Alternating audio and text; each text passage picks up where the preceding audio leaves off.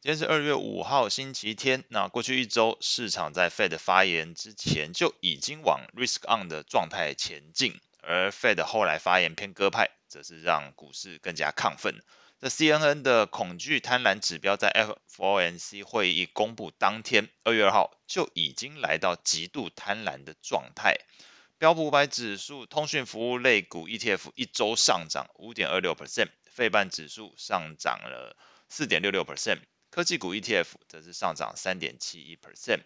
从市场资金移动的角度去看，今年表现呃去年表现很强的这个能源 ETF，还有去年十一月开始上涨的 MSCI 中国 ETF 都有被调节的情况。再搭配外汇 ETF 显示，主要非美货币跟商品货币都呈现折价的情况。那短线上市场资金可能更加青睐去年修正比较大的美股资产。债券 ETF 也可以看到同样类似的情况，美元计价跟当地货币计价的新兴市场在 ETF 在过去一周全部下跌，而美国投资等级跟非投资等级在 ETF 则是全部都上涨。与此同时，美国公债 ETF 则是全部下跌哦，这代表着市场其实在认为美国发债企业的信用风险明显出现改善，使得这个信用利差收窄，才会观察到美国公债是全部下跌，但是美国企业债